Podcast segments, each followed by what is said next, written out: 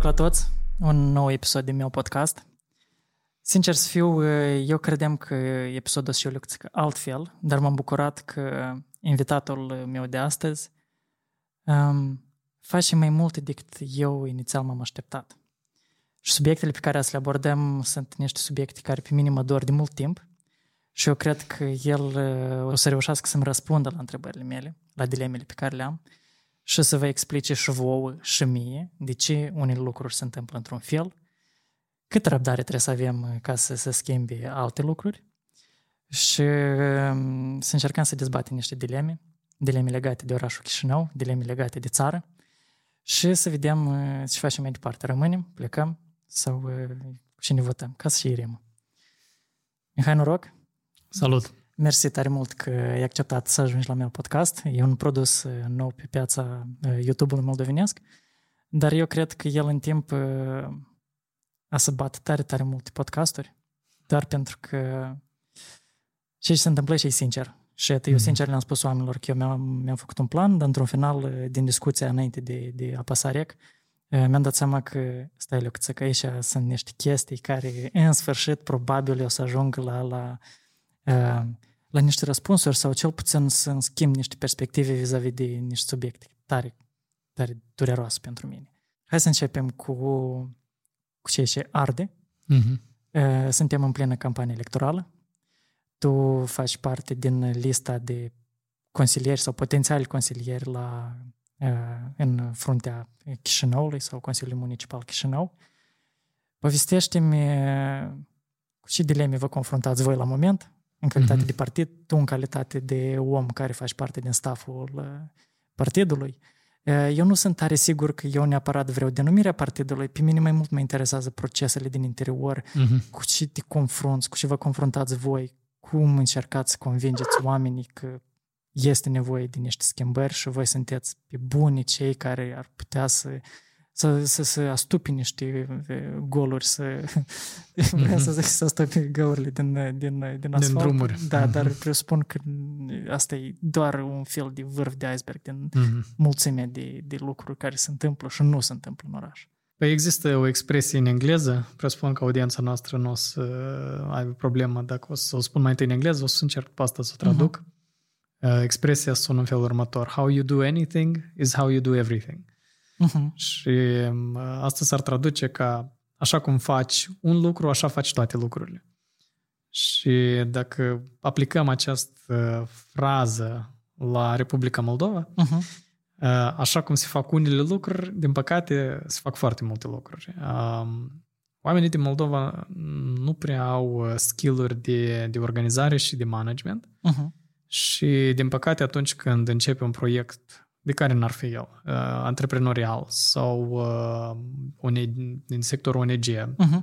uh, educațional sau politic, începe să se simtă problema asta de facturi foarte mult. Eu cred că e legat de sistemul de educație sistemul de educație nu ne pregătește la moment pentru project management. Ok, um, dar project management în ce sens? Proiectul în sens că, uite, hai să luăm de exemplu o școală tipică din Danemarca uh-huh. sau Olanda. Uh-huh. Uh, un elev în clasa 7-8 începe să aibă primele proiecte că teme pe acasă. Așa. Un proiect constă în parte de cercetare, planificare, execuție uh-huh. într-o formă structurată și prezentarea la, la final a proiectului, măsurarea unor indicatori sau uh-huh. Cumva niște metrics. Da? Pentru ei sunt foarte simple făcute aceste, acest pași, dar uh, este important ca să se creeze această matrice de uh-huh. cum se rezolvă o problemă. Și cumva cum se identifică și cum se rezolvă, exact. Uh-huh. De la momentul identificării până la rezolvare pe pași. Și matricea asta așa de adânc se înrădăcinează în capul unui elev de clasa 7-8, uh-huh. că după asta la universitate pur și simplu se fortifică structura asta și după asta în lucru se execută. Uh, și de asta un olandez sau un neamț de multe ori este considerat mai, a fi mai productiv decât un moldovean. Uh, și asta tot vine de la educație. Deci pe partea de partid exact aceeași uh, dilemă o vedem. Uh, există foarte multă lume care vrea Uh, vrea să contribuie, vrea să ajute, vrea să fie voluntar, vrea să contribuie financiar, probabil uh-huh. chiar, sau vrea să devină tânăr politician uh-huh. sau politician în general. Din păcate, foarte multor uh, oameni lipsește această capacitate minimă de a se organiza, de a face un proiect, de a ști ce înseamnă un proiect și să-l ducă de la început la sfârșit. La noi în partid nu este excepție. Uh, exact asta văd ca un, uh, un skill care lipsește. Uh, dar pe lângă asta mai, mai sunt niște chestii care ne confruntăm. De exemplu, faptul că uh, partidele micuțe sunt dezavantajate față de partidele mari trebuiesc un minimum de resurse ca Care să, să poți concura cu partidele mari. Partidele mari sunt finanțate de stat. Uh-huh. De exemplu, un partid X care a adunat 100.000 de voturi în campania precedentă, în campania aceasta primește o, o contribuție de la stat, o subsidie, uh-huh. echivalentă numărului de voturi adică la coeficient. Nu 100.000 de lei, dar proporțional numărului de voturi. Am înțeles. Adică, de exemplu, 3 lei per vot adunat în campania precedentă. Ok. Și atunci partidele micuțe foarte tare sunt dezavantajate, pentru uh-huh. că și așa uh, fundraising-ul merge încet, greu, uh, lumea nu prea crede că dar voi unde să ajungeți, dar voi să ajungeți sau nu să ajungeți. Sunt întrebările astea uh-huh. și lumea preferă să voteze cu the safe choice, adică uh-huh. legerea care, ok, uh-huh. eu streac pragul electoral, mai bine să nu-mi cheltui votul și să votez pentru ei. Ok, hai să intrăm o lecuțică în uh, lista de probleme ale Chișinăului. Uh-huh. Eu sunt un uh, cetățean și un locuitor al Chișinăului de când mă știu eu, eu aici m-am născut. Uh-huh. Și eu, de-a lungul timpului, am văzut cum evoluează sau se dezvoltă anumite zone din Chișinău. Și nu pot să zic că el nu se dezvoltă. Desigur se dezvoltă. Întrebarea e cu ce tempo el se dezvoltă. Pentru că eu anul viitor fac 30 de ani și eu, practic, pot să împart această evoluție în trei părți. Adică, odată la 10 ani, văd că se schimbă ceva un pic mai mult decât era. Că au mai părut un magazin, că s-a mai construit un bloc locativ care e la, mai înalt decât toate blocurile care au fost. Eu vorbesc acum de sectorul Rășcanovca, pentru că eu acolo am copilărit toată mhm. viața. Mm-hmm. Eu tot am copilărit la Rășcanov, da, până la vârsta de 6 ani. Și eu, hai să zic, 5 ani în urmă, când încă nu era de mai complexul și tot ce se întâmplă peste drum de parcul afgan, avea locuri de parcare, era liniștit, era, puteai să te plimbi, n-aveai. Acum, acolo, Doamne ferește, adică cu siguranță Rășcanovca nu mai este acel, acea zonă de dormit sau spalni raion, mm-hmm, cum se mai mm-hmm. practic terminologia în, în, la noi. Uh, și întrebarea e cum de făcut așa ca orașul să se dezvolte, dar în același timp să nu-ți creeze dificultăți, adică să nu, nu să, parcă, să nu te alunge, știi? Adică, da, mhm. evoluția este bună, dar evoluția cumva parcă trebuie să vină cu un plus valoare, nu cu, hai, și ați vedea și că noi avem de construit 20 de etaje. Da. Adică, iată, ce pași trebuie de întreprins, cum trebuie de creat această evoluție, prin și măsuri, adică trebuie de consulta cu oamenii, ori trebuie de făcut niște, nu știu, poate un fel de AB testing, hai să facem asta aici, dacă oamenilor o să le placă, în continuare a să dezvoltăm mai mult? Sau cum trebuie asta de făcut? Dacă ar fi să dăm o definiție la care este misiunea principală a administrației unui oraș, uh-huh. oricărui oraș, cred că este să rezolve problemele clasice, adică prevenirea incendiilor la nivel de oraș, da? sau asigurarea populației cu apă, uh-huh. asigurarea uh, luptei cu șobolani, am înțeles, da. da. Care, astea sunt probleme cu care orașele mari, cum e New York, încă nu au găsit da. o soluție. Și pe lângă acestea, rezolvarea problemelor noi. Uh-huh. De exemplu, vine pandemia COVID. Înseamnă că noi, știi cum, asta ca și cum tu ai luat în brață 80 de kilograme, da. și vine pandemia COVID, mai trebuie să mai iei încă 10. Dacă tu, și sari. Da, și sari, și să dansezi. Da. Adică dacă tu cu primele 80 nu te descurci, orice criză o să spulbere orice optimism și, și verticalitate. Ehm, de asta, în mod ideal, ehm, administrația trebuie să fie bine pus la punct, să funcționeze ca un ceas uh-huh. și atunci când vin chestiile noi, să poată să adapteze și să le rezolve pe Cumva pe, pe parcurs din, da. și din mers. Cumva exact. că îmi dau seama că există niște probleme care ele până acum n-au existat. Da. Ok, există niște puncte de reper după care tu te conduci, nu știu, da. să zicem. Uh, dar hai eu chiar am să dau niște exemple ca, ca să ne fie mai ușor să, mm-hmm. să intrăm în, în, în discuții. Uh, de exemplu, strada Albișoara. Acolo mereu să știi de când e, practic. Chișinăul, cel puțin modern, că acolo se produc uh, inundații. inundații, da. Și evident că inundații se produc în multe alte orașe ale lumii. Adică este clar că aceasta este o problemă repetitivă, se încearcă uh-huh. a fi rezolvată, ea parcă se rezolvă, dar problema rămâne. Și apare întrebarea, în cine e problema? Știi? Mm-hmm. E în problema celui care a proiectat noua variantă de scurgere, e problema că nu are unde să scurgă, poate trebuie în general de închis strada, poate trebuie de creat pod deasupra acestei, acestui, că acolo practic e o zonă, un colț de, mm. de, de... Știi ce zic? Adică iată genul ăsta de probleme care parcă E că uitați noi avem problemă, noi știm cum uh-huh. să mhm. rezolvăm. Ok, n-avă votul nostru, rezolvați problema, ei parcă o rezolvă, vine prima ploaie mai puternică și nu se rezolvă problema, știi? Și tipă, ok, și mai departe și facem, știi? Da, da. Că, e ca genul, e ca genul ăsta de, de, de, de, uh, de, de chestii sau alte, uh, alte exemplu care acum mi-a venit cu uh, strada 31 august, că a devenit semi, uh-huh. semi-pietonală pentru bicicliști și tot așa.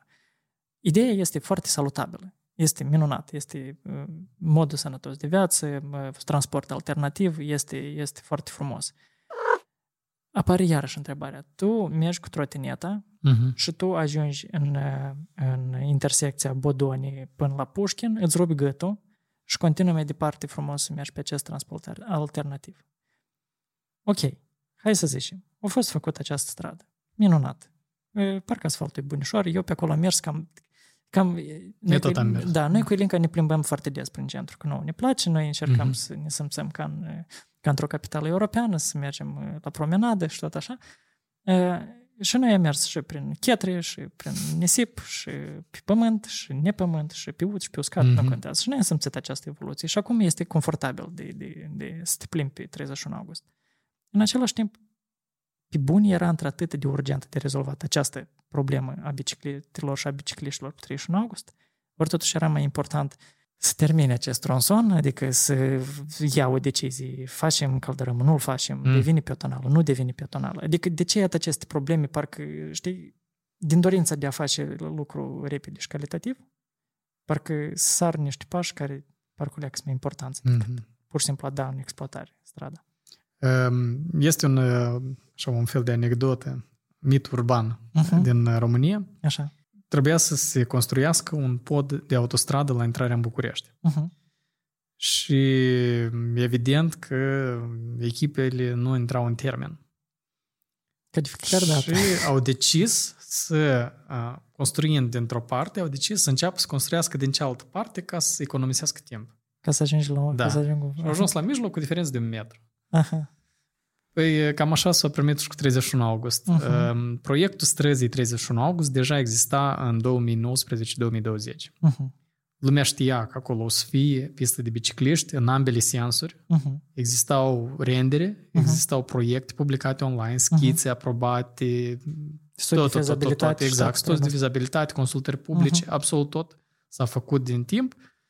Uh, nu a existat niciun temei ca lucrările să fie făcute în octombrie 2023, uh-huh. Mhm. ele trebuiau teoretic să fie închise în 21. Doi ani în urmă. Doi ani în urmă. Uh, chestia cu caldărâmul a mhm. apărut uh-huh. pe parcurs. Da. Din punctul meu de vedere, uh, se putea de făcut o înconjurare pe trotuar uh-huh. a mhm. pistei de bicicliști, ea trebuia să fie continuată din contul uh-huh. trotuarului, uh-huh. să ajungă la, la Pușkin și să, să revină, uh-huh. din punctul meu de vedere. Dacă lumea vrea să păstreze caldărâmul. Uh-huh.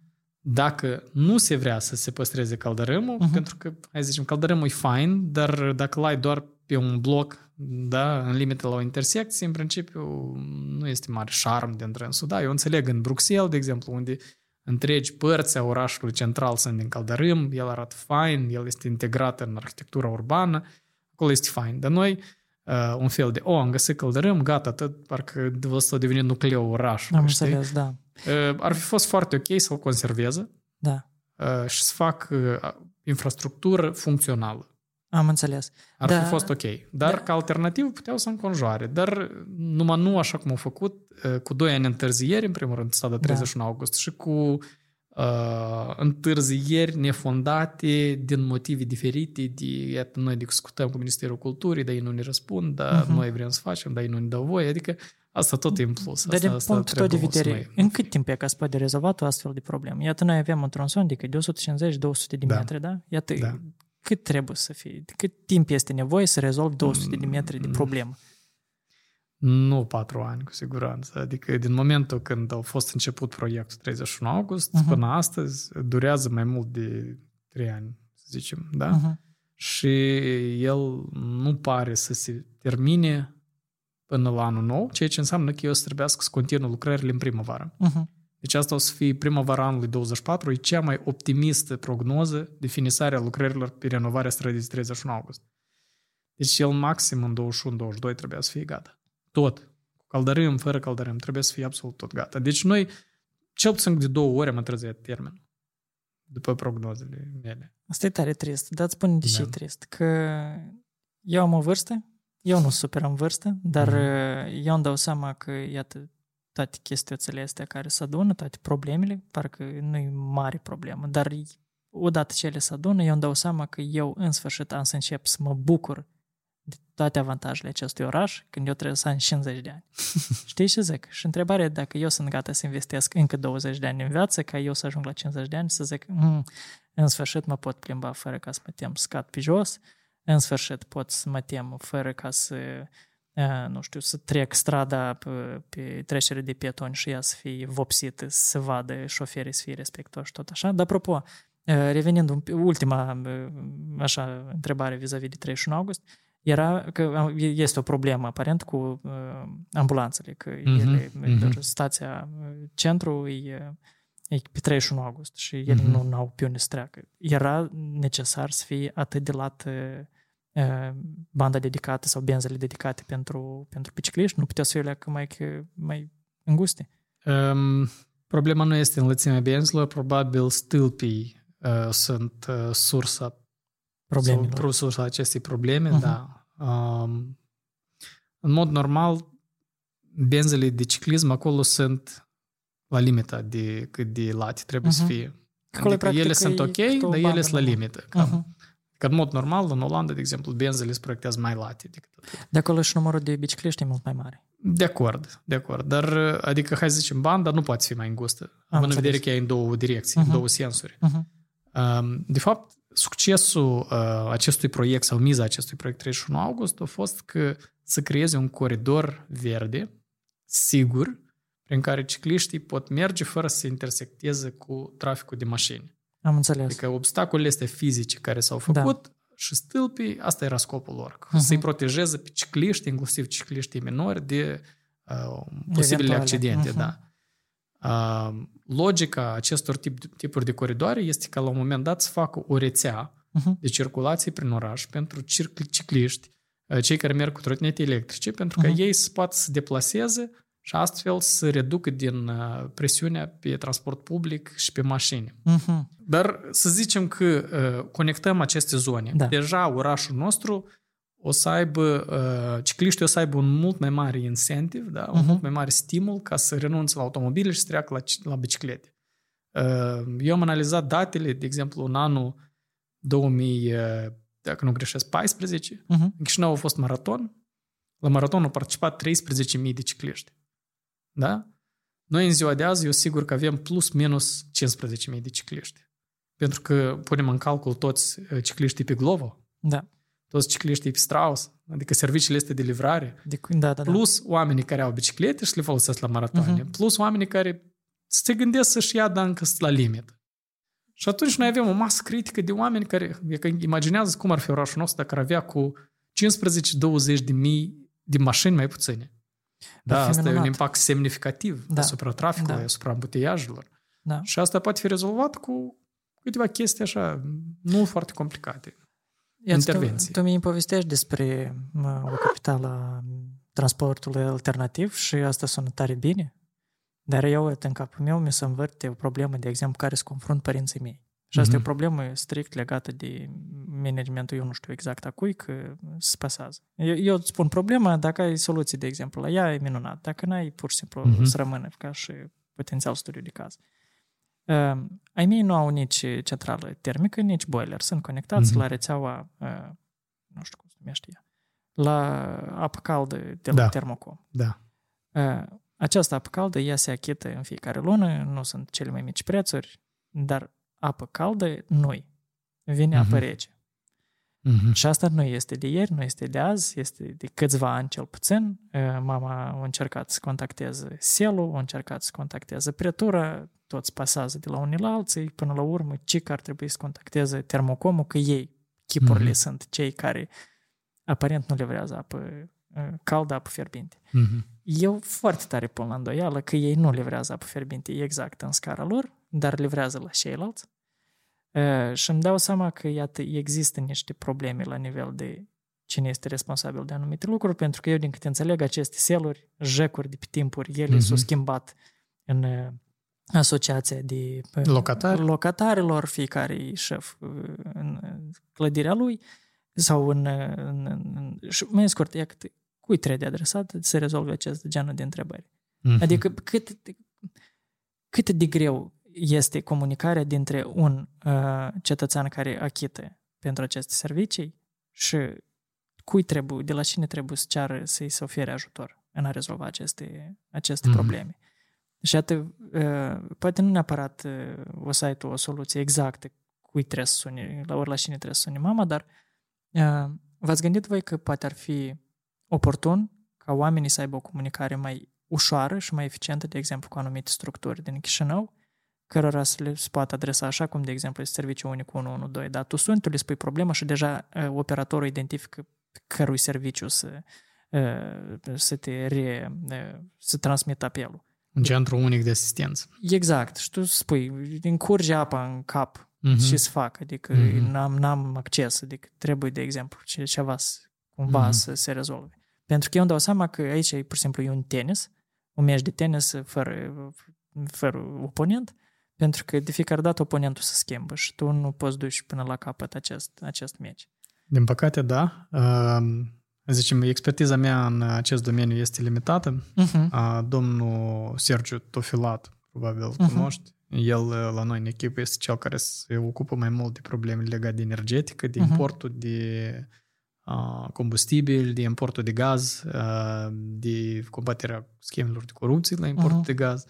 Și a, cel puțin din cele care, din a, momentele care le-am discutat cu el, există o problemă clasică la blocurile sovietice, a, care ține de a, felul în care intră apa caldă în bloc. Uh-huh. Probabil, nu știu dacă asta este cazul, dar dacă părinții tăi au uh, apartament la un etaj mai superior în bloc, Blocul e cu 5 etaje, ei stau la etajul 3. Aha. Eu țin minte, în tinereța mea, când Mhm. locuiam cu ei, apă fierbinte era. ok.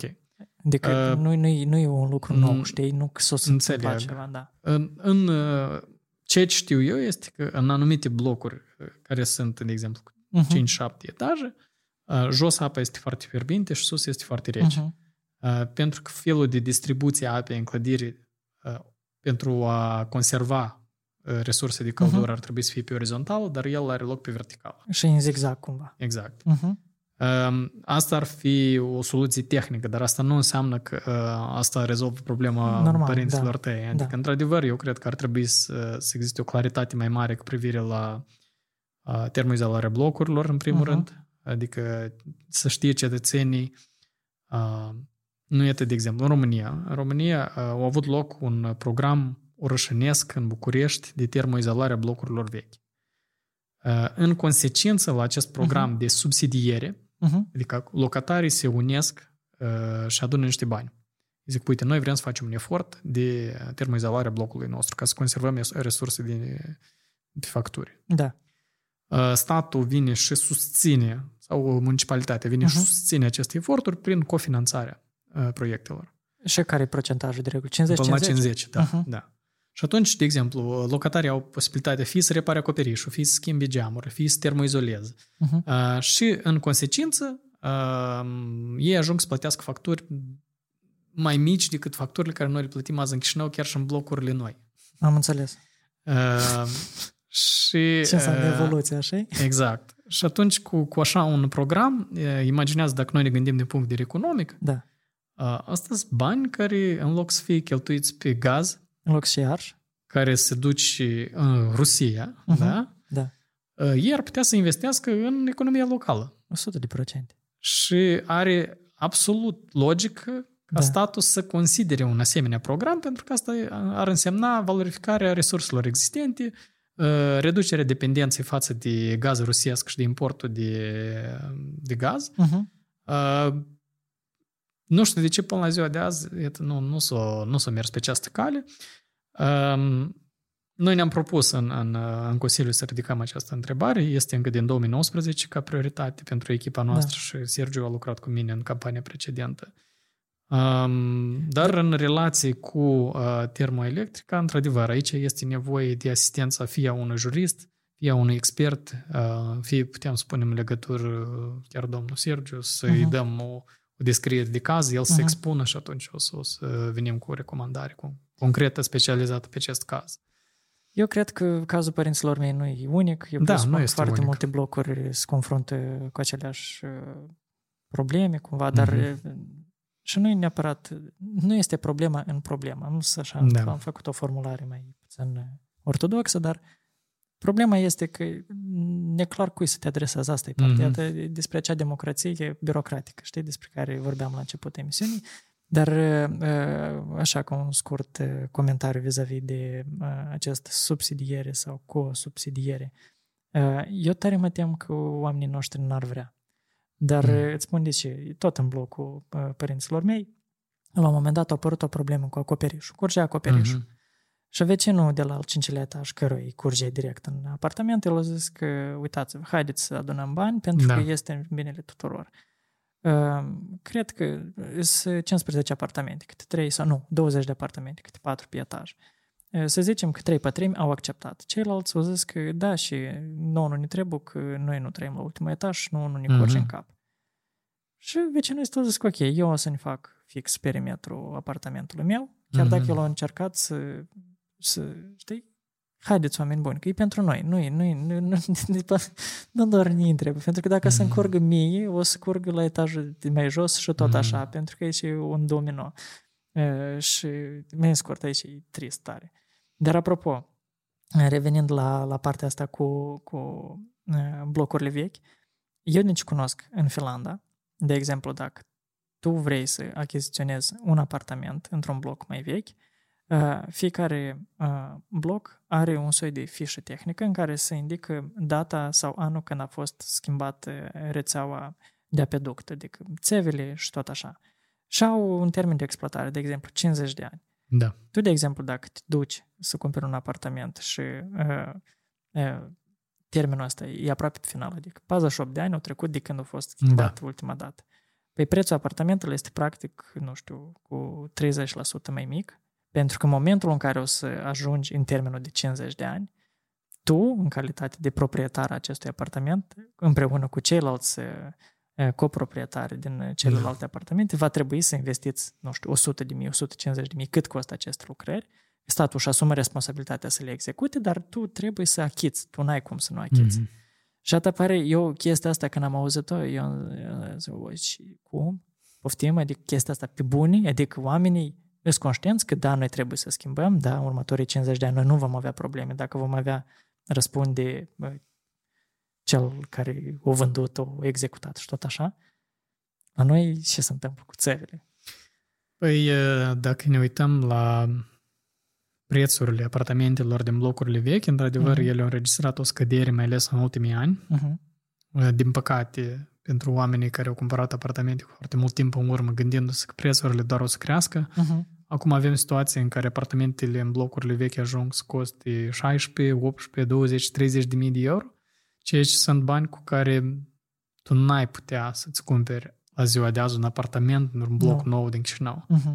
Uh, un apartament în un bloc nou din Chișinău, probabil, după cel mai modeste estimări, ar costa în jur de 800 de euro pe metru pătrat la prețul asta de azi. E, da, asta sunt cel mai modeste da. estimări. Da. Uh, asta ar însemna undeva în zona Durlești, adică undeva, periferie. undeva mai spre periferie, uh-huh. da. Uh, din păcate.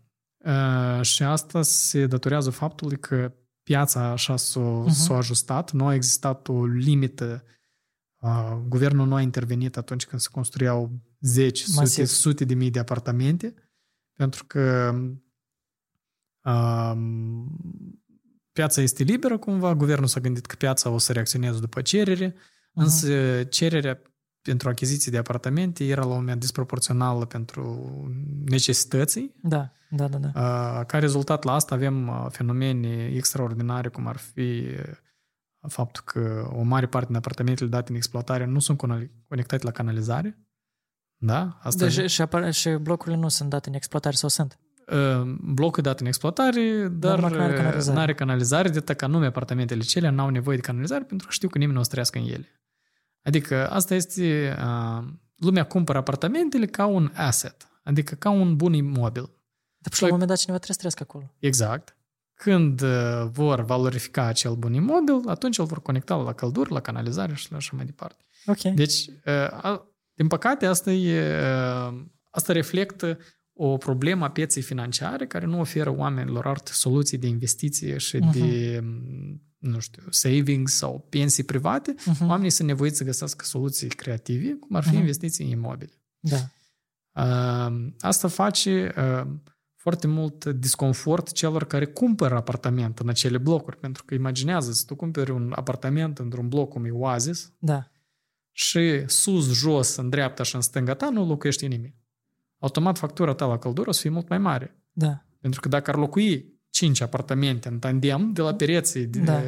de intersecții, tu oricum uh, economisești ceva da, din da, energie. Da, nu trebuie să încălzești. Da, așa tu încălzești pereții reci uh, și în consecință oamenii suferă pentru că statul nu a intervenit la timp să reglementeze uh, numărul de apartamente după numărul de locuitori sau numărul de autorizații care se dau pentru asemenea tipuri de clădiri uh-huh. sau să limiteze cumva activitatea dezvoltatorilor imobiliare.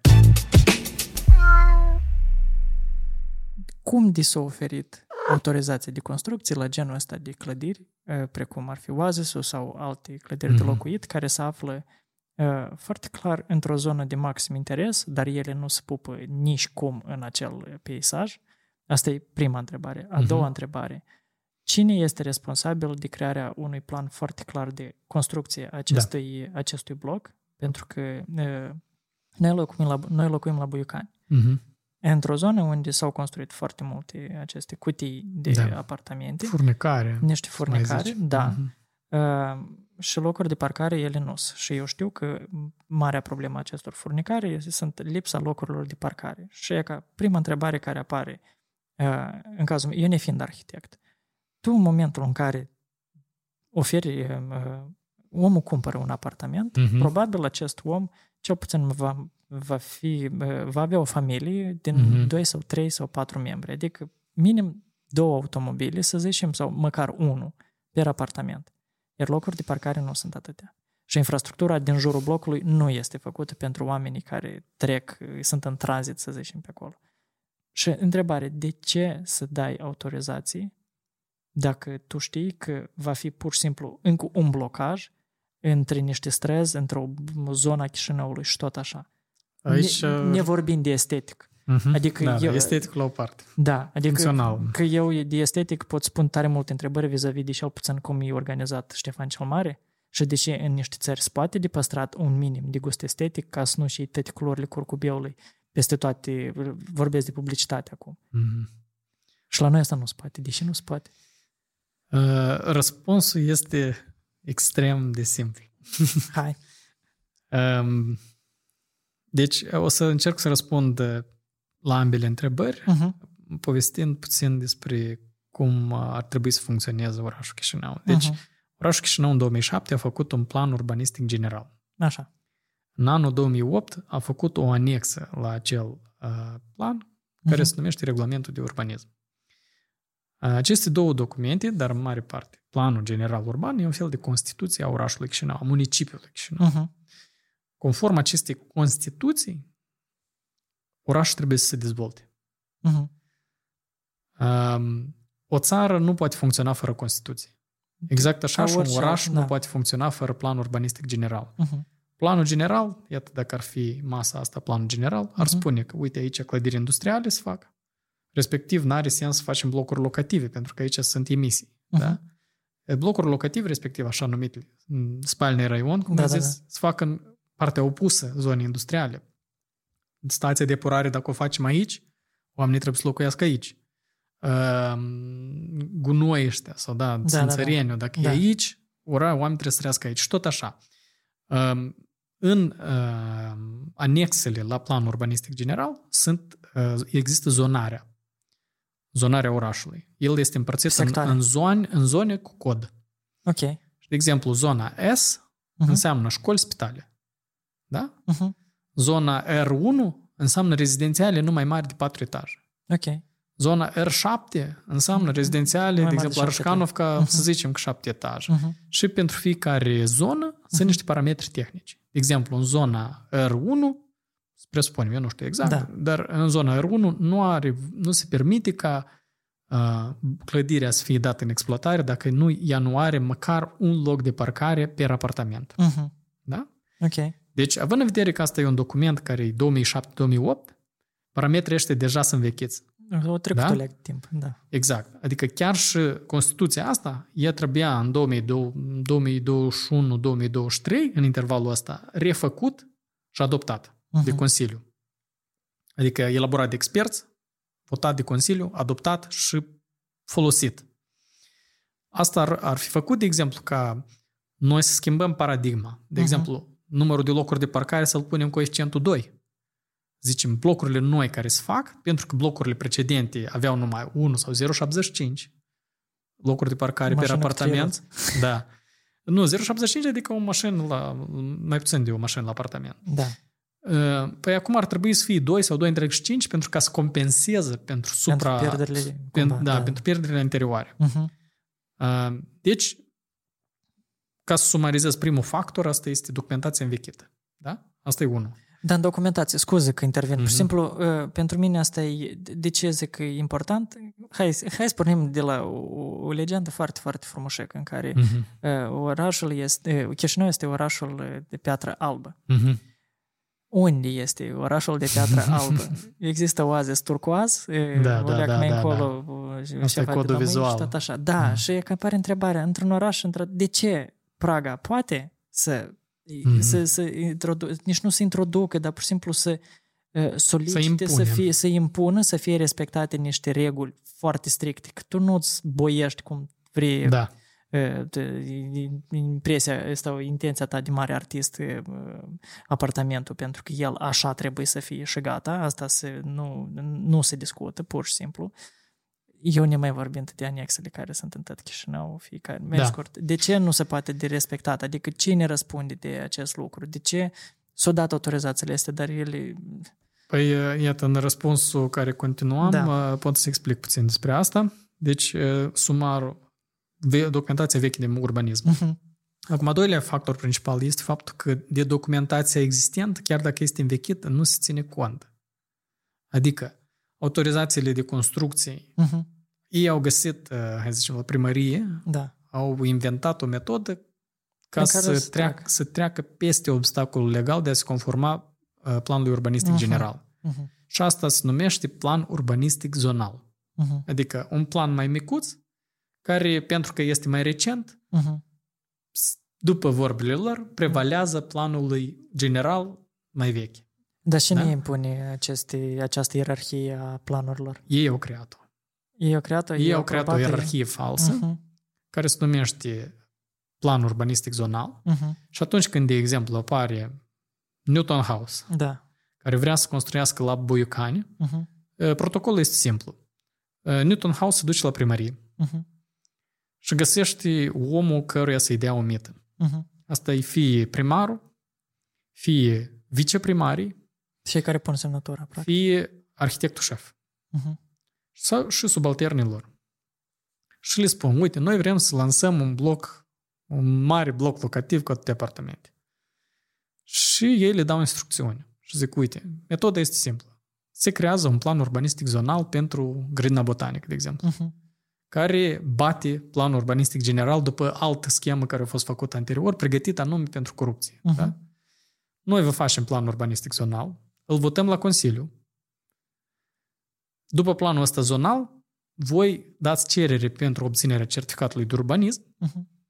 Ea o să fie aprobată pentru că planul urbanistic zonal permite deja, chiar dacă e zona S, Nu contează, da. R1, Mhm. R2, după planul ăsta urbanistic zonal, el e făcut în așa fel încât să permită proiectului care ei deja îl au. Mhm. Adică Newton House-ul vine deja cu proiectul. Da. Și ei adaptează legislația urbană după proiectul la Newton House. De eu nu zic că am numit Newton House, dar Da, am dat da, asta ca ca, și exemplu, exemplu, că da. sunt și alții. Este X-Factor, este în Amstro, Da. dar am dat asta ca exemplu, poate fi și altele. Poate să nu fie ei, da? Eu zic așa, la general. da, da, da. Și atunci, uh, arhitectul X de la Newton House zice, uite, nu așa anume vrem să facem. Nu așa ne place. Faceți plan urbanistic zonal după noi. Pentru asta noi să ne achităm cu ce ne trebuie. Sau să dăm apartamente la cui trebuie, da? Mhm. Și există barterul ăsta. Și atunci există interesul orășenilor, da? Există interesul uh, sovestii, da? Mhm. Că tu trebuie să faci the right thing și Mhm. să respecti legea și așa mai departe. Și, în general, nu are sens să faci furnicarul ăsta acolo, de că acolo există numai drumuri în două benzi, nu există parcări, nu există școli, nu există grădiniți, automat crearea la o 500 de, de apartamente noi, asta înseamnă cel puțin 1000 de mașini parcate pe trotuare, uh, cel puțin uh, câteva grădinițe care nu există acolo, dar ele trebuie să făcute, dar nu știi cine să le facă, școli. Da. Și atunci, automat, tu creezi ambuteiaje prin alocarea, Tot vreo pe un deget, practic. da, prin alocarea Da. acestei autorizații de construire. Mhm. Și simplu, asta se întâmplă de atât că oamenii care sunt responsabili de oferirea acestei documentații permisive sunt achitați în bani sau apartamente. Dacă, de exemplu, la un moment dat se schimbă acest plan general uh, Da. urbanistic, în noul plan, poate să impună, de exemplu, toți dezvoltatorii ca- care au dezvoltat uh, fel de fel de blocuri, în scurt, toți cei care nu cad uh, în parametri care au fost, noi parametri care au fost formați, de exemplu, la nivel de cromatic, că în uh, zona, de exemplu, centru să fie utilizat doar culoarea albă. uh, De exemplu, și tot bej, așa. alb, bej, Da. da. zicem să identific un Și cod. dacă cei care nu respectă, să se le, nu știu, Amendez. da. Da. Păi uite, ca să facă un ordine în oraș, de Mhm. punct de vedere la locuri de parcare, Mhm, ambuteiaje, mhm. Accesul copiilor la grădiniți cu suficient număr de profesori și locuri, Mhm.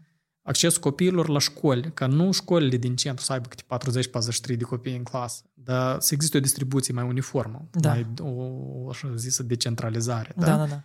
Ca să existe lucrurile astea, trebuie să se creeze planul urbanistic general nou și să fie adoptat și să se aplice, adică enforcement. Să se creeze nu este suficient.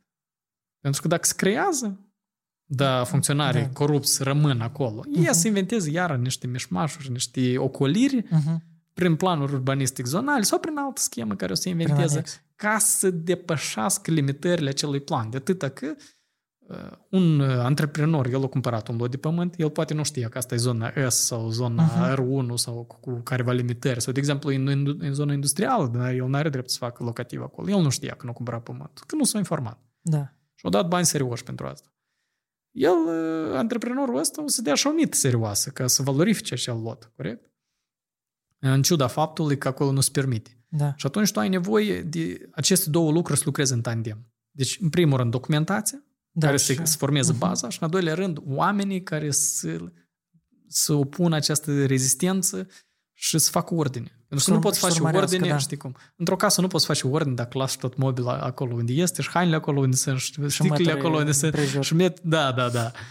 Trebuie să treci pentru un anumit disconfort. Da. Disconfortul ăsta o să fie făcut uh, în mare parte pe dezvoltatorii imobiliari, Mhm. care ei sunt cei mai mari profitori de corupție care are loc acum în municipiul Chișinău. Mhm. Adică, de exemplu, e că disconfortul tău Mhm. ca om stând în trafic, asta e profitul lor ca companie.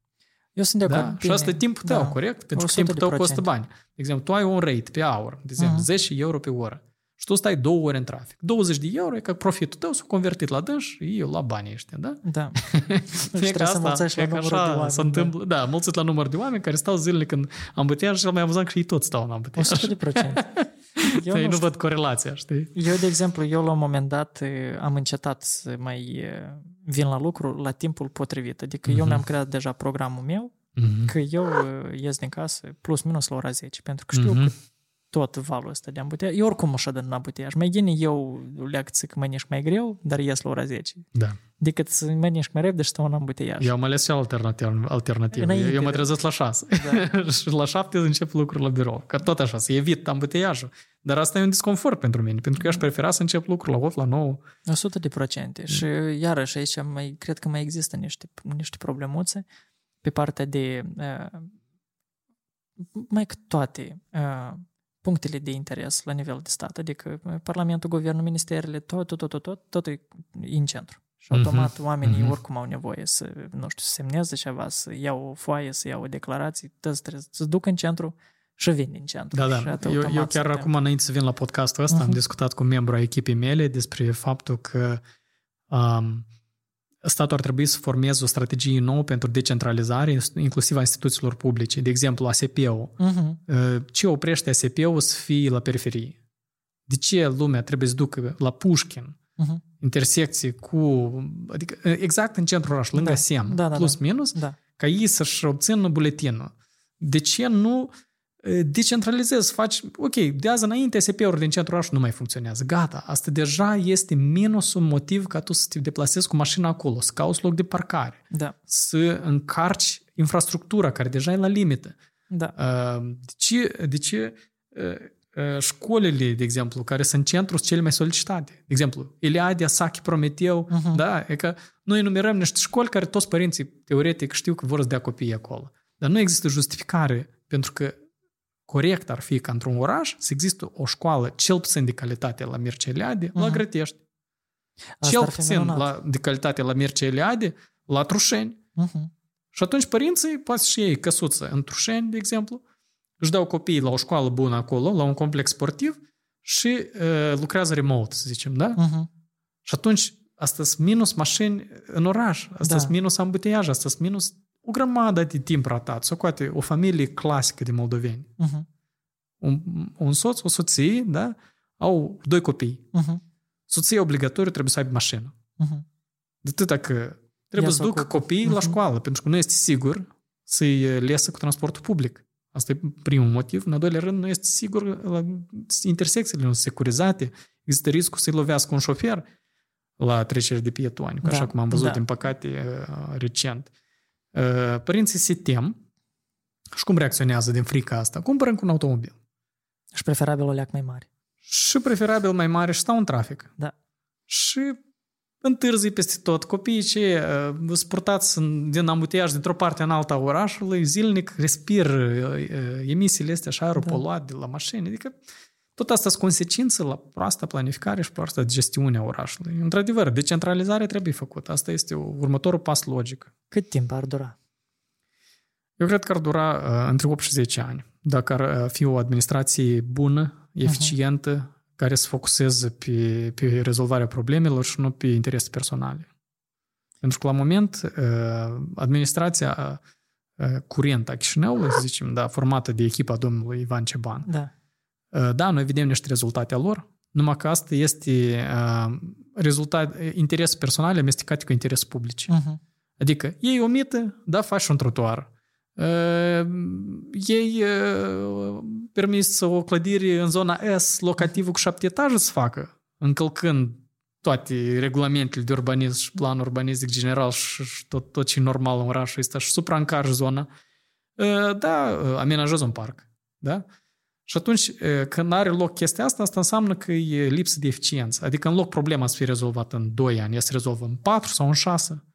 Și Dar tot noi se e, trăgănează. nu avem tățanii ăștia, știi cum? Eu aș prefera să locuiesc într-un oraș confortabil azi, dar Eu nu de peste acord. 50 de ani. De, eu sunt de acord. Mie cel mai... Iată, mm, eu nu circul foarte des cu transportul public. Mhm. Și nu circul pentru că nu vreau să circul, dar pentru că eu așa um, rămân sănătos mental. Mhm.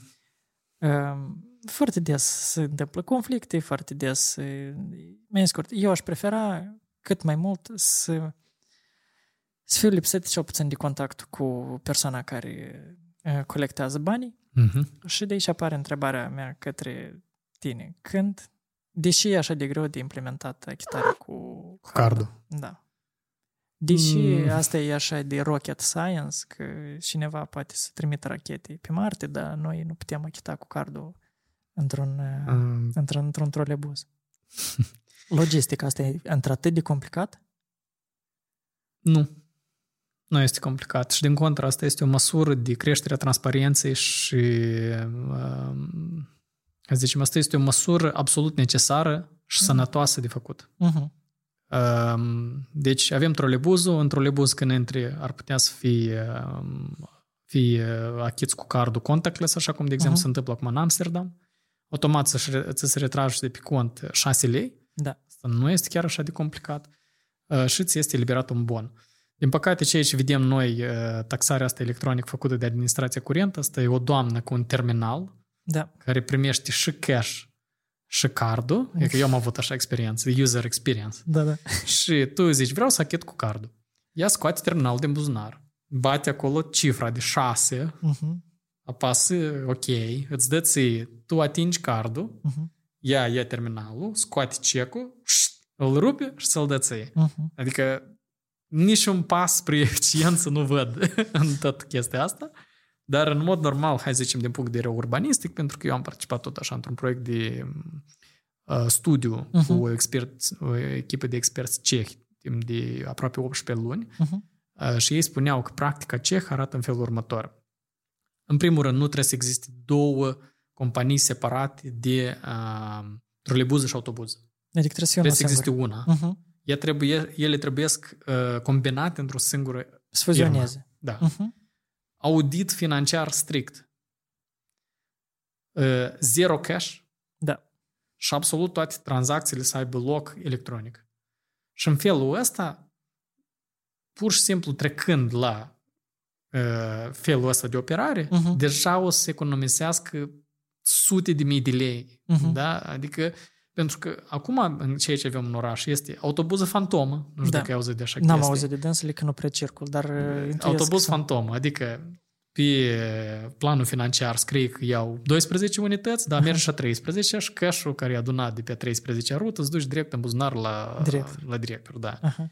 Uh-huh. Uh, O grămadă de ineficiență, nu s-a achit toți oamenii, da? e factorul uman. Da. Uh, Cash-ul ăsta, el trebuie să te dus, trebuie să te adus de la bancă, trebuie să depus. Adică Da. o grămadă de chestii care, în mod normal, primăria, să zicem, dacă ar avea sistemul ăsta de uh, taxare electronică, ei zilnic ar putea să, în primul rând, să știe ce fluxuri financiare au, Să monitorizeze.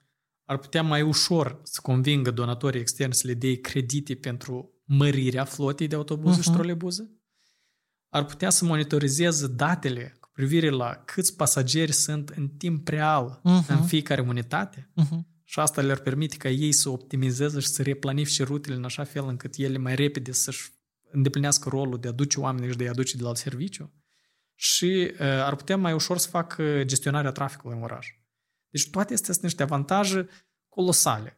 Adică Și noi nu le- și noi de nu le transparență implementăm. financiară, și de lucru cu datele, care pur și simplu la noi ele nu sunt valorificate. Adică lumea nu înțelege valoarea dintre ele, care se află acum la administrație. Uh-huh. Că da, pentru dânsi e un fel de would be nice. Uh-huh. Uh-huh. Dar realitatea asta ar economisi și puțin 15-20% din, din cheltuielile lor curente pe transportul public, autobuze și trolebuze. E că eu de ce te întreb? Pentru că de fiecare dată când merg într-un oraș uh, străin, adică în afara țării, Mhm. e evident că există niște... uh, Fiecare oraș are specificul lui la nivel de transport. Mm. Dar de fiecare dată eu mă convin că ei încearcă să eficientizeze într-atât de mult contactul tău cu, uh, cu, cu aceste companii de transport, încât e foarte clar, tu te duci de acolo, iei bilet, cu acest Da. bilet circul, de exemplu, o oră. Sau, Da. din contra, tu uh, achizi direct cu, ca la București, metrou poți să-l achizi direct cu cardul și Da. tot așa. Da. Iată, De la îți dau un exemplu Da. foarte, foarte interesant. Iată, în Olanda există uh, tren, Uh-huh. tramvai, metrou și autobuze. Uh, pe telefon, statul olandez au inventat așa o aplicație care se numește 9292.nl. Ok. Și tu, de exemplu, te afli în Groningen, adică în nordul Olandei, la două ore de Amsterdam, Uh-huh. și tu trebuie să ajungi în Eindhoven la aeroport. Tu pui în aplicație, deschizi aplicația și ai un singur câmp. Și acolo pui unde ești, de exemplu. Pui, poți pui uh, location. Da. Și automat scopie Da, da, adresa da. unde tu ești. Da. De exemplu, Groningen, stradă, Meander 63. Și tu pui unde vrei să ajungi. Uh, Eindhoven, aeroport, terminalul 1. Și el îți dă minut în minută Mhm. când trebuie să ieși din casă Mhm. și toate tipurile de transport, când trebuie să schimbi. De Mhm. exemplu, iei trenul de aici până aici, la ora aceea, Mhm. cobori, aștepți 5 minute, mergi pe jos atâta, te urci Da. în autobuz, te...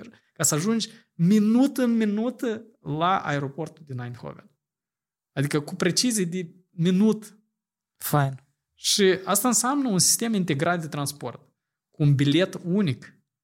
Adică Achiți odată tu, și... cu cardul Mhm. tău, tu ai pus uh, bani pe card, tu achiți la fiecare Mhm. uh, transport cu același card. Fain. Și tu știi exact minut în minut când ai să ajungi din nord până în sudul Olandei, schimbând 4 sau 5 feluri de transport.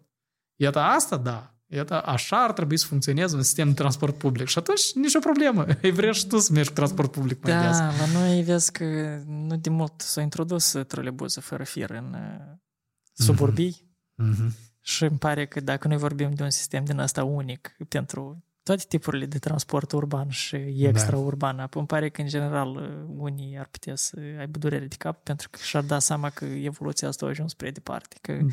cineva de la startup că avea, avea o glumă pe seama asta că merge taxatoarea cu, cu, cu terminalul ăsta de plată și a zis că luați seama că e și e, progresul. da, la da, o da, parte. radiație. da, dar vezi că ce înseamnă progres? Pentru că în 2013, Mhm. soluția asta care eu ți-am descris-o cu platforma asta mobilă, Uh-huh. e deja era implementată Dar în eu te Olanda. cred. Te Și cred. asta, noi suntem acum în 2023, Da. adică asta a fost 10 ani în urmă, Mhm. dar la ce lucrează ei azi? Adică dacă ei 10 ani în urmă au rezolvat problema asta, care noi n-a să o rezolvăm nici peste 30 de ani, Mhm. în ritmul în care noi ne mișcăm, păi atunci și fel de progres poate, poate să aibă loc. Adică, E adevărat. Nu știu ce să zic. Cumva, în momentul în care eu intru leacțic așa în, în, în sinea mea și încerc să găsesc motivi sau să încerc să găsesc motivații sau încerc să găsesc anumite răspunsuri la niște întrebări care aparent sunt foarte... Întrebările astea nu trebuie să existe. Iată, marea, um, marea mea mirare în momentul în care am învățat un an în Finlanda a fost că eu nu trebuia să-mi pun întrebările care ne le puneam zilnic în Chișinău, pentru că Mhm. semaforul era unde trebuie să fie. Mhm. Trecerea de pietoni era unde trebuie să fie. E, Modul în care era organizată infrastructura orașelor și nu era capitală, era un orașel provincial cu 20.000 de oameni, dar într-atât de clar era totul acolo, încât mie nu mi-a fost greu să mă integrez în ritmul acestui oraș. Eu să știu foarte clar că mașina se parchează exact în tronsoanele astea, nu mă parchez fix în centrul orașului pentru că nu trebuie nici acolo să mă parchez. E, Dacă m-am parcat greșit, am primit amendă, dacă am mers pe roșu, am primit amendă și tot așa. Există certitudinea aceasta. Există adică, logică, adică da. eu nu trebuie să, să, de exemplu, să merg prin Chișinău și eu să caut unde semnele de circulație Mhm. sau să caut semafoarele care sunt în tufari, știi? Tip, Asta nu este logic, asta nu este normal. Eu, ca cetățean a acestui oraș, mie îmi vine uneori greu să mă deplasez cu mașina prin orașul meu, dar ce se întâmplă cu cel care e prima dată în Chișinău? Sau refugiații din Ucraina. Sau refugiații, cu atât mai mult. Adică Iată, eu, oamenii, eu da. am uh, scris chiar uh, pe tema aceasta pentru că în anul 2021 am făcut un uh, studiu cu privire la câte parcări Mhm. uh, are nevoie orașul Chișinău. Și asta era întrebarea studiului și deja am folosit Da. datele existente de la camerele, de, de la poliție Mhm. și alte date ca să estimăm uh, necesitatea sau cererea uh, locurilor de parcare la nivel de oraș. Mhm. Uh, Având această uh, bază, Mhm. când au venit ucrainenii în Moldova, eu ne-am dat o întrebare simplă. De ce autoritățile la nivel de Chișinău Mhm. nu creează parcări special amenajate pentru refugiați? Mhm. Pentru că un refugiat, de exemplu, ei vin din Ucraina E stresat. cu o mie de probleme pe da, cap. Da, da, da, da. Și domnul primar, în loc să ducă la Moldexpo și să facă fotografii din mână cu dânș, da, putea să gândească la o altă metodă de a-i ajuta, de a le Da. oferi suport, să le delimiteze niște zone de dorit în periferii, Mhm. unde se poate securizat să lasă mașinile acolo cu un cost simbolic lunar, da? care să acopere, să acopere costul minim de întreținere a acestei parcări, de exemplu, de pază. Da. Asta nu s-a făcut. Dar la nivel de oraș, eu am estimat că asta însemna la acea perioadă plus 6.000 de mașini. Mhm. Care ce fac? Ele sunt parcate pe, atunci erau parcate pe 31 august, Peste Și toate erau parcate. Pe Șusev, Da. pe unde apucau. Și Unde ei găseau. lăsau mașinile, de că e gratuit parcarea la noi în oraș. Da. Și urcau în avion și se duceau, de exemplu, în Israel. Da. Cine știe când a să se întoarcă, dacă să se întoarcă, mașina și este, ocupă suprafață din centrul orașului, Da. ocupă locuri care și așa nu erau tare multe.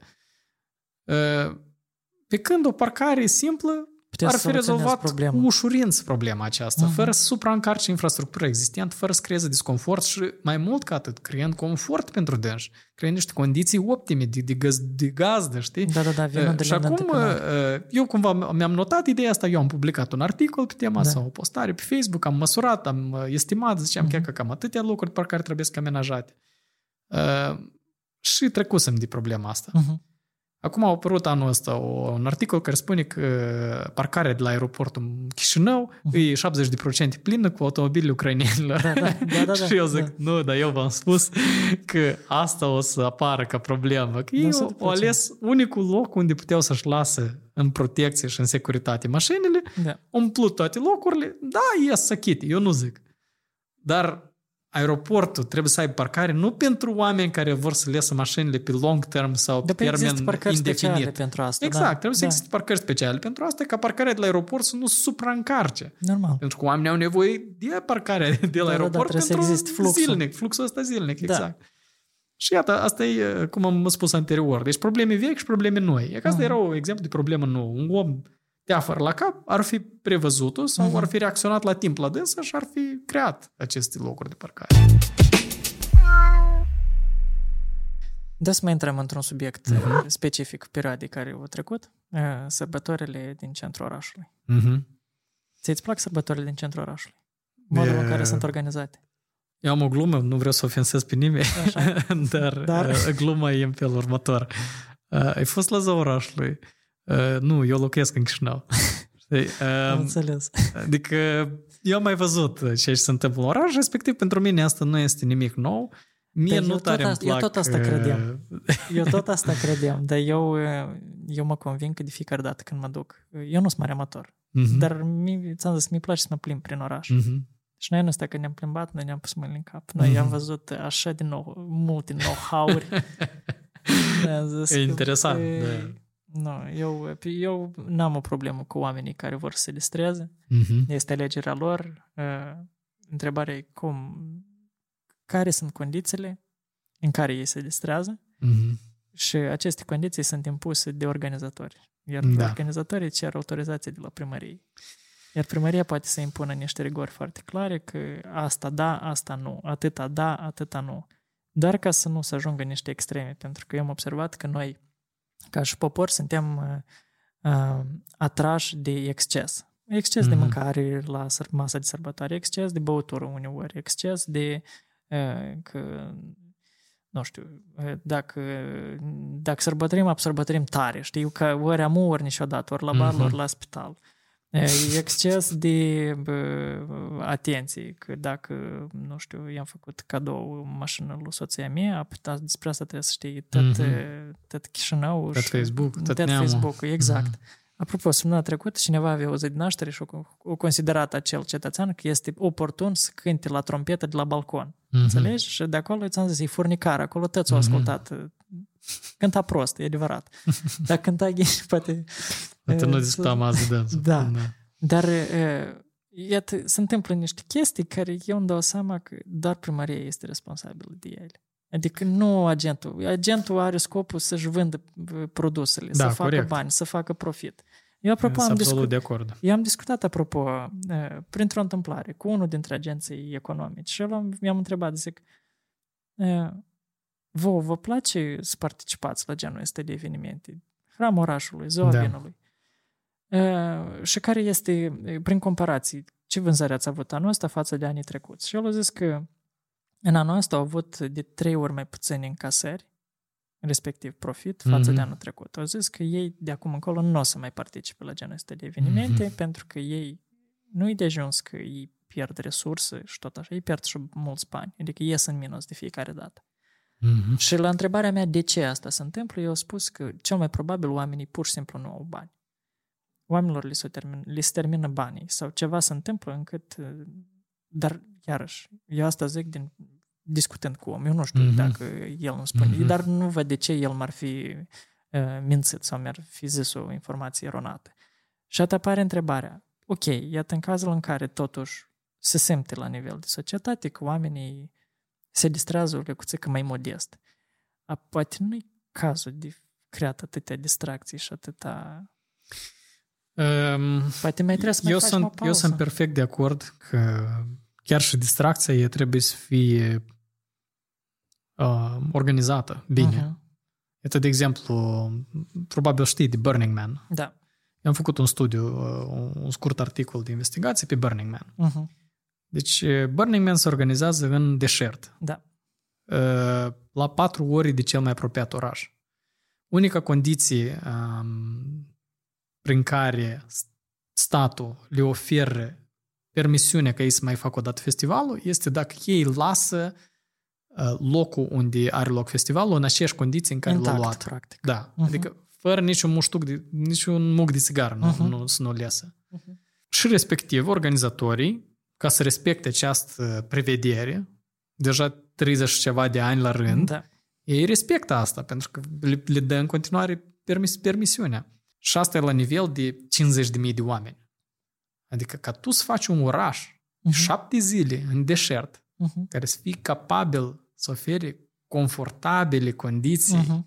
pentru 50.000 de oameni, eu sunt sigur că nici aproape niciun primar de la niciun oraș din lume nu ar Nu e putea capabil. să organizeze asta de unul singur. Deci asta e Mhm. nevoie, din primul rând, de o echipă, de o logistică și exact asta pot să... Aș lua exemplul ăsta și l-aș aplica la Chișinău. Mhm. Adică uh, o distracție trebuie să fie controlată și organizată De acord. ca lumea să se simte în siguranță să ducă în centru. Că, de exemplu, probabil eu m-aș duce m, mai des la hramurile orașului, Mhm. dacă eu m-aș simți în primul rând în siguranță acolo. Eu am văzut, cineva mi-a arătat un video cum uh, niște băieți se băteau de ziua vinului, Da. poliția nu intervenea. Da. Zic, păi, eu nu vreau să încasez o sticlă în cap sau Da, uh, cineva în să... centrul orașului. Da, mai ales în centrul orașului, mai ales când sunt oameni uh, în stare de ebrietate. Da, și... Atâta timp cât nu există poliție acolo, da, eu probabil am să ies cu prietenii, dar uh, așa, cu, cu ezitare și cu, Da, da, da. cu frică în spate, știi? Da, este așa ceva. Este. Uh, După care, cu agenții economici, ceea ce spuneai tu, într-adevăr, asta e legat de alt aspect, asta e legat de partea economică. Într-adevăr, Mhm. puterea de cumpărare a scăzut. Într-adevăr, simțim efectele unei crize care este uh, consecința la războiul din Ucraina. Mhm. Uh, Există inflație, există măriri de prețuri, noi suntem, din păcate, plătim pentru uh, ceea ce se întâmplă în țara vecină din punct de vedere economic, nu în vieți. Ceea ce Da. deja este un plus, Da. dar uh, oricum există un cost. Există un cost în facturile care le plătim, există un cost în prețurile care le avem și așa mai departe. Adică eu că simt pe mine că de- din anul 2021 practic s-au dublat cheltuielile mele. Adică te duci la magazin, ceea ce cumpărai în 2020-2021 deja costă dublu. Uh, Noi în România cumpărăm produse mai ieftine decât în Da. Moldova. da. Și asta nu este normal. Statul ar, trebui, ar fi trebuit să, să acționeze într-un fel în care să susțină oamenii, să susțină mici antreprenori, Mhm. Pentru ca șocul acesta să nu se reflecte. Pentru că, de exemplu, în uh, New York, pe timp de COVID, existau programe de susținere a întreprinderilor mici și mijlocii. La noi nici nu s-a auzit de așa ceva. Adică la noi uh, ies că vine valul, știi? Da. Și nimeni, nimeni nu te protejează. Și nimeni nici Vine nu valul de pregătit. criză și guvernanța îi se dau într-o parte și zic, hai, voi, uh, selecție naturală mai departe să funcționeze. Și evident că mor primii antreprenorii mici, pe urmă îi afectează considerabil pe antreprenorii medii, ăștia mari rămân bine mersi, ei Că acolo dăm supraviețuiesc, că saltul, există da. reziliență acolo. Mhm. Și oamenii cei care pierd jobul, o parte se recalifică, o parte tot pleacă peste hotare. Și atunci ăsta este un efect în lanț care în mod normal trebuie combătut. Adică trebuie sau să prevadă criza asta și să intervină în așa fel încât să oprească din pierdere. Mhm. Să rețină resursele, să le valorifice. Resursele de muncă, resursele antreprenori. Să arăte că pentru stat contează antreprenorul mic Și și sunt mediu. importanți. Mhm. Da, noi nu simțim asta. E că eu, de exemplu, am firmă care uh, a activat din anul 2014 până în anul 2022, aproximativ, uh-huh. e ca 9 ani. Uh, Firma mea niciodată nu a avut mai mult de 5 oameni angajați. Niciodată n-am simțit nici cel mai mic uh, susținere. Din contra, toate, toate taxele erau o povară, e unica chestie, că n-am ajuns să fiu plătitor TVA și asta cumva a fost un plus. Asta cumva m-a menținut. Uh-huh. Dacă avea să fiu și plătitor TVA, probabil avea să închid afacerea mult mai devreme. Hai să te mai întreb niște chestii legate de... Eu n-am să trec la Republica Moldova, am să rămân la Chișinău. Uh-huh. Ce trebuie să schimbi foarte, foarte m- brusc, să zicem în următorii 2-3 ani, ca noi să simțim că am intrat într-un proces sănătos de evoluție a lucrurilor în, în Chișinău. L-am în vedere pe partea de, de, nu știu să zic, urbanism, da? Pe partea de urbanism, partea de organizare a infrastructurii. Când a să simțim că noi pe bune ne bucurăm de acest oraș ca și cetățeni, adică nu doar să ne bucuri ochiul că au făcut un trotuar sau au pus niște clumbi care mm-hmm. sunt ele sunt oribile pur și simplu. Adică nu, nu, nu ne dă așa cu o lecuțică de, știi, să ne mm-hmm. mângâi pe cap, n o lecuțică, dar pe bune noi să simțim că acest oraș, în primul rând, este o capitală, în al doilea rând, este fața țării, că mm-hmm. vrei sau nu vrei, Chișinăul da. îți creează impresie generală despre țară și în scurt, noi, noi, noi tare tindem ca acest oraș să fie cel puțin în rând cu unele orașe din România, măcar mm-hmm. din România. Mm-hmm. Păi, răspunsul este în întrebare. Um, iată, de exemplu, noi avem așa o statistică. Um, plata cu parcare, uh, plata pentru parcare uh-huh. uh, există în Odessa, uh-huh. Kiev, Brașov, Cluj și București. Uh-huh. Și Iași. Uh-huh. Adică parcă ne înconjoară pe noi. Da? Asta este un semn. Uh, pentru că, în mod normal, uh, un politician de la administrație ar veni uh-huh. și ar zice, băi, noi suntem Moldova, noi suntem în țară, în țară în curs de dezvoltare, noi avem mai puțin bani ca restul. Da. Asta tot este uh, vorbe goale. Nesubstanțiate, absolut. Deci, atâta timp cât Odessa și Iași au permit. locuri de, de parcare uh-huh. cu plată, uh-huh. înseamnă că și Chișinău își permite să aibă locuri de parcare cu plată. Și asta este normal. Deci, în doi ani, noi trebuie să facem primele încercări și primii pași în direcția la a avea mai multe locuri de parcare în centrul orașului cu plată. Uh-huh. Dar cu plată asta, asta ce înseamnă? Că sunt câteva parcări exact uh, în centru. Nu 50 de lei ora. Adică... Îmi pare că e cu... mult deja. Poate pare că 50 de lei deci, intrarea fixă. Asta, asta este o taxă exagerată. Deci în 2021, eu când am făcut uh, studiu, uh, noi am, am venit cu o recomandare de uh, 10 lei ora. Asta era în 2021. Decent, da. Uh, în sectoare dar nu în sectoarele în curți, dar uh, în sectoare, de exemplu, pe străzile principale, cum ar fi Alba Iulia, uh-huh, uh-huh. Bulevardul Moscovei, Kiev, uh-huh. ale Curuso. Deci în zonele acestea, 5 lei ora pe, pe zonele centrale, dacă se fac uh, parcări la nivelul străzii. Uh-huh.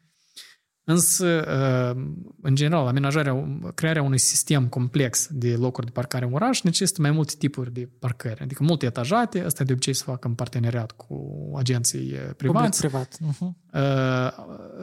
Park and ride, care se fac pentru a stopa numărul de mașini care vin din suburbii să nu supraîncarce orașul. orașul. Uh-huh. Zilnic la noi Moldova, între 50 și 70 de mii de mașini vin din suburbii. Și uh, în tranzit. În, în mod surprinzător, 50-70 de mașini ies de un oraș să ducă în suburbii. Deci, uh, dar o parte din este 50-70 de mii care fac, uh, care, care intră, intră. Uh-huh. ar putea fi oprite cel puțin 10-15% în parcările astea uh-huh. de la periferie. Așa cum faci sau vrea să... Îmi pare că faci Clujul, așa -i? Sau urma să facă? Asta este practica multor orașe din Europa. Uh-huh. Scopul acestei măsuri este ca mașina să fie lăsată la periferie, cu biletul de parcare, tu folosești toată ziua transportul public gratuit, adică uh-huh. în costul biletului, da, nu gratuit. Da, da, da. Și seara te întorci, ți mașina și pleci. Așa tipuri de parcări trebuie să făcute, multe etajate, la nivelul străzii și dacă ar fi eu, aș mai adăuga încă o măsură un pic mai radicală, eu aș interzice persoanelor care funcționează în instituții publice uh-huh. să vină cu mașina la birou. Deci adică, se utilizează doar transportul public. Ehm, decât în cazul în care există o urgență de serviciu, uh-huh.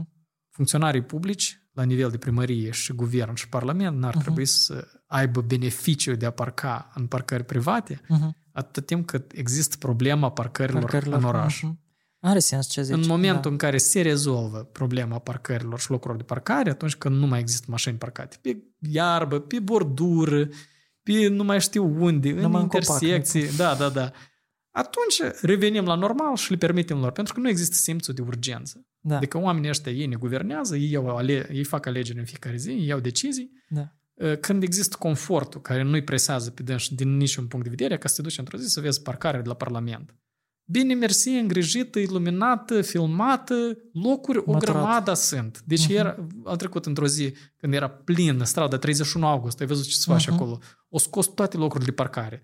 Toți ăștia care lucrează acum la hardcore în coworking nu știu unde parchează, numai nu în copaci. Uh-huh. La Parlament 30% rata de ocupare a parcării. Deci parcarea aceea e trebuie făcută publică. E, interzis persoanelor care vin la Parlament zilnic să vină cu mașina, să vină cu transport public, sau se deplasează pe jos. Deci numai nu cu mașinile. Și când se rezolvă problema locurilor de parcare, municipiul, poftim, revenim la normal. E, ăștia, tu, dacă se introduc așa măsori mușa să trebuiască de făcut de, de, de asta pistă de elicopteră, de elicopterele, știi? Văză sunt pe... Nu, știți cum, deci există niște norme internaționale care pur și simplu le trebuie să aplicate. Asta nu este rocket science. Adică și în timp de 2 ani deja putem să vedem rezultate remarcabile. Dar eu zic asta ca politician, da. Ca om, eu cred că deja există lucruri de care să ne bucurăm în oraș. De exemplu? Parcurile. Și încă? Uh, prima, prima pistă de ciclism. care adică eu, de exemplu, eu cred că Valea Morilor este un, o cumoară a orașului. Eu sunt 100% de acord. Mi-mi place să mă plimb prin Dendrariu este o cumoară a orașului. Dar Grădina botanică. Astea sunt niște locuri care eu nu știu cum au rezistat corupției și eu nu știu cum, de exemplu, Valea Morilor nu e plină de blocuri. Adevărat, încă. Încă. Încă. Că este acolo Dar eu mă bucur de, de faptul că ea e conservată, că acolo este un mediu verde unde poți să duci cu familia, cu prietenii. De adică asta este super fain. De acord, dar iată, dar iată cu, uh, cum tu zici că timiri că eu au fost conservat în timp, da. eu în același timp văd încă uh, mi scurt, eu nu mă plimb doar în cerc, eu merg și prin pădure uh-huh, și mhm, acolo în pădure uh-huh. calitatea uh, asfaltului este de mai scurt, este regretabil. Uh-huh. Și eu stau și mă gândesc, o mai rămas un 3%, 5%, 10% să iei și să acoperi, iată, și uh-huh. să rezolvi și această chestie, ca tu să duci până la capăt toate problemele care ar putea și să... Și problema câinilor acolo sunt niște uh-huh. câini vagabonzi, e uh-huh. o lecție că e strășnicuț să te plimbi la un moment dat. Da. Și e periculos pentru copii. Pentru, că... pentru toți cred că e periculos. Că poți și să ai 100 de kg, dar dacă te atacă 5 câini, apoi degeaba ai 100 de kg. Mm-hmm. Mai scurt, da, eu sunt de acord că orașul are un farmec uh, aparte. Mie îmi place acest oraș, mie nu-mi place cum sunt gestionate anumite lucruri din, și anumite... Uh, nu este un oraș logic. Mm-hmm. Și mhm. asta cred că este marea lui dilemă. Uh, chiar dacă are parte de foarte mulți oameni foarte deștepți, foarte integri și oameni pe bune care știu cum să, să rezolve anumite lucruri și cunosc soluțiile. E mai rău când sunt tare mulți, dar nimeni nu știe cum să rezolve. Dar iată, dar probabil nici nu este nevoie să afli cum trebuie de rezolvat. Simplu trebuie de luat și de aplicat bunele mm, Iată, de exemplu, un mare avantaj, eu îl consider faptul că, iată, eu uh, foarte des numesc poporul moldovenesc un popor nomadic. Uh-huh. Da, noi, noi suntem, uh, hai zicem, un milion jumate, două milioane de oameni aici care trăiesc în Moldova și uh-huh. încă un milion undeva care locuiesc prin diaspora, care uh-huh. poate s-au naturalizat deja, au familie acolo.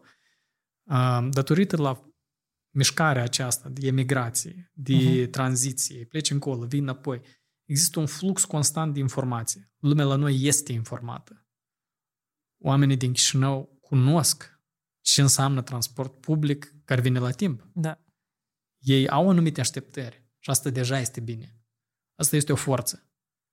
Că tu știi cum e în Germania, uh-huh. că oameni care locuiesc chiar și în nordul Republicii Moldova au fost în România, au fost în, uh, în Lvov, au fost în Polonia probabil, au fost în Italia, în Spania, în Portugalia, au fost în mai multe uh, țări uh-huh. sau programul ăsta Work and Travel, da? Da, da, da. da. Uh, lumea a fost expusă. Și asta este un factor foarte important în schimbare. Pentru că lumea deja știe, uh, există materializarea sau ei, ei cumva ușor și imaginează ce ce trebuie să se întâmple în Chișinău. Cum asta ar da, fi, ei da. nu pot să definească asta clar, pentru că nu toți sunt ingineri. Da, Ei nu dar pot nici nu trebuie să fie toți, analizeze da. asta foarte în profund, dar ei știu. Când e bine, ei știu Mhm. și când e rău, ei tot simt. Ei n-a să zic poate asta, dar ea simtă. și, și asta este o forță bună. Pentru că asta, la mai devreme sau mai târziu, o să aducă oamenii eh, de calitate în sistemul de administrație a orașului. Mhm. Iată, noi avem azi o, o situație unde uh, multe partide concurează deja pentru Consiliul Municipal. Și da, eu sunt de acord că uh, politicienii noștri nu toți sunt de calitate foarte, foarte bună. Dar eu știu exemple de oameni buni în majoritatea echipelor. Mhm. Adică cel puțin un om bun este acolo. Un om care el trebuie să fie în Consiliu, care el să pricepe, știe ce înseamnă transport public, știe ce înseamnă trafic și gestiunea traficului. Și am observat acești oameni în majoritatea echipelor de Consiliu. Hmm. Și asta este bine. Pentru că există o, o competiție, o concurență sănătoasă, există un concurs a ideilor și atâta timp cât noi plecăm de la ideea de vest, est, tancuri, nu tancuri, Da, da, da, dar începem divizare. concret să discutăm. Că acum am discutat noi azi Mhm. despre parcuri, despre piste, despre cum trebuie să fie pistele, cum trebuie să fie blocurile. Deci asta este dialogul care trebuie să aibă loc la nivel de oraș. Despre asta trebuie să discute consilierii în Consiliul Municipal. Dar nu despre uh, cum să facem în așa fel ca bloc cel locativ să construiască și noi să ne luăm câte un apartament acolo, dar să nu încălcăm legea, știi? Sau să nu ne prindă. Vezi că Deci trebuie să renunțăm schimbăm la un pic orgolii. focusul, dar asta Mhm. se întâmplă. Eu sunt optimist în, în sensul acesta.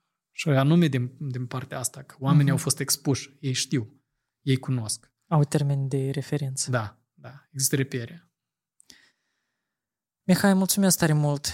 Eu, uh, eu încă am rămas în dileme, dar uh, eu îmi dau seama că am rămas cu ele doar pentru că, nu că nu mi-ai dat răspunsuri, eu sunt conștient de...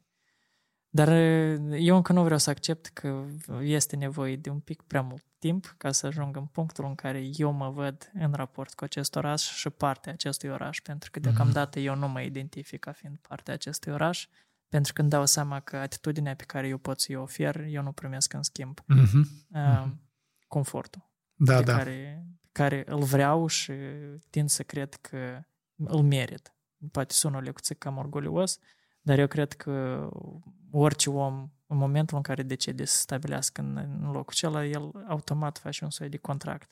Eu îți ofer respect, îți ofer e, e, taxe, impozite, Hmm. îți ofer viața, da. timpul, iar în schimb eu vreau să am confort, siguranță. Vezi că aici, dacă aș fi eu să adaug un mic comentariu, da. Eu tot am, uh, am avut de multe ori dilema asta de a rămâne Mhm. aici sau a pleca. Uh-huh. Am locuit în Olanda, am locuit în mai multe orașe, de fapt, și um, știu ce înseamnă să ieși dimineața cu bicicleta, te duci Da. la serviciu, vii acasă cu bicicleta, o parchezi, a doua zi iar. Uh-huh. Um, știu cum ar trebui să funcționeze un oraș și știu cum ar trebui să funcționeze un oraș care este sigur pentru tine și pentru familia ta și pentru copiii tăi. Um, și de multe ori m-am gândit uh, cu privire la mine personal, m, de ce ar trebui eu să-mi bat capul de viața publică? Da. Știi? Uh, nu mai bine uh, mă focusez, deschid o afacere, uh, fac niște bani, uh, am să fac mai mulți bani ca să acoper uh, defectele care le are orașul. Uh-huh. De exemplu, defectul de transport public, eu dacă mă concentrez tare, eu am să fac mai mulți bani și am să-mi cumpăr două mașini, poate chiar trei. Uh-huh. Da? Așa se gândește la noi chișinăuianul tipic. Da, el își Zice, creează de o ce, bulă să de mă, confort. de ce să mă sfădesc eu cu uh, membrii asociației mele de locatari Uh-huh. dacă eu pot să-mi pun cazan? Da? Mergi să Uh, fac casă. Individual. Da. De ce eu să mă bag în campanie electorală dacă eu pot să-mi cumpăr un lot de pământ, să-mi pun gard și să mă duc acolo unde n să am vecini? Uh-huh. Da? Dar uh, problema este că noi trebuie să funcționăm ca o comunitate. Adică atunci când membrii unei, unui bloc locativ iesă din bloc și sâmbătă fac curat, Mhm. plantează plante, copaci, au o viață de comunitate, atunci blocul acela prosperă. Nu atunci când există conflict și fiecare își face lui confortabil. Deci viața de oraș automat presupune coabitare, colaborare. ca într-un furnicar. Adică fiecare trebuie să colaboreze unul cu altul și iluzia că tu ție să faci confortabil și pe tine n-a să te afecteze, că tu să ai imunitate, asta este o iluzie foarte mare. Pentru uh-huh. că câți bani n-ai face în Republica Moldova, e că tu ai Bentley, de exemplu, ți-ai luat uh-huh. de 100 de mii de euro Bentley, da. dar stai în ambuteiajă. Da? Sau tu îți permiți cel mai luxos apartament din oraș, dar tu respiri aer poluat. Uh-huh. Deci, simțul ăsta, eu cred că noi trebuie să batem anume în mentalitatea aceasta, că este imposibil să-ți faci numai ție confortabil. Asta este o teză clară, asta este imposibil. Este posibil când împreună cu comunitatea tu faci să fii confortabil la toți. E că asta este posibil. Și dacă noi o să ne învățăm ca și națiune, ca și orașeni, să depășim acest obstacol, atunci tot mai puțin și mai puțin dileme să, să rămână Eu nerezolvate. sunt de acord. Eu cred că ce despre ce zici tu este o, o atitudine foarte bună și foarte sănătoasă. Problema e că noi ducem foarte, noi ducem lipsă de multe, de multe educație la foarte multe capitole, iar capitolul de de cum să trăiești corect într-o comunitate, mm-hmm. sigur asta nu e în prioritatea oamenilor, dar eu intuiesc că asta poate fi rezolvat anume prin în exerciții comunitare. E că, de exemplu, da. în New York se fac grădini de cartier, uh-huh. unde copiii sunt învățați să lucreze împreună, să uh-huh. planteze plante împreună, să aibă grijă de ele împreună. Adică se creează simțul de ownership în uh-huh. engleză, da? Că ceea ce faci tu aparține da. nouă. Da, da, da, da, da, da. În Moldova, e că dacă despre granturi, da? da. Să presupunem că statul american dă un grant și să face un pod uh-huh. sau să face un parc. Moldovenii, dacă n-au simțul de ownership, de faptul că parcul acela nu ne aparține, noi trebuie să avem grijă de el, dar altcineva, un donator, de bani pentru el, automat o să existe mai puțin respect față de munca altuia. Da. Automat, în parcul acela, mai rar lumea strângă și asta e gazonul. Uh-huh. Automat, lumea mai mult o să lasă sticle acolo. Da? da? Dar când lumea, de exemplu, face crowdfunding și să face un loc public, automat, mult mai mult o să fie interesați ca să păstreze locul acela intact. Și astea sunt tipuri de exerciții care ele foarte ușor, uh, la nivel micuț, ele deja pot fi făcute pentru copii, pentru elevi, pentru școlari, pentru ăștia din grădiniță. Eu cred că deja noi ar trebui să lucrăm în direcția asta, să dezvoltăm simțul de comunitate. Ce înseamnă să aparții unei comunități? Uh-huh. Ce înseamnă să ai o responsabilitate? Să ai anumite roluri? Uh, să ai anumite roluri. Adică uh, să trecem peste ideea asta de individualism și atunci toți o să fim mai fericiți. Eu tare sper să ajungem la, uh-huh. la acest moment. Uh, voi aveți grijă de voi. Uh, nu vă uitați să vă duceți și la vot. Mersi de invitație. Cu mare drag. Viitorul ne aparține tuturor. Uh, dilemele iarăși ne urmăresc, dar trebuie să le ținem piept și să încercăm să găsim inclusiv soluții logice la anumite probleme, inclusiv urbane. Mm. Ne vedem la episodul următor. Pa, pa! Mersi!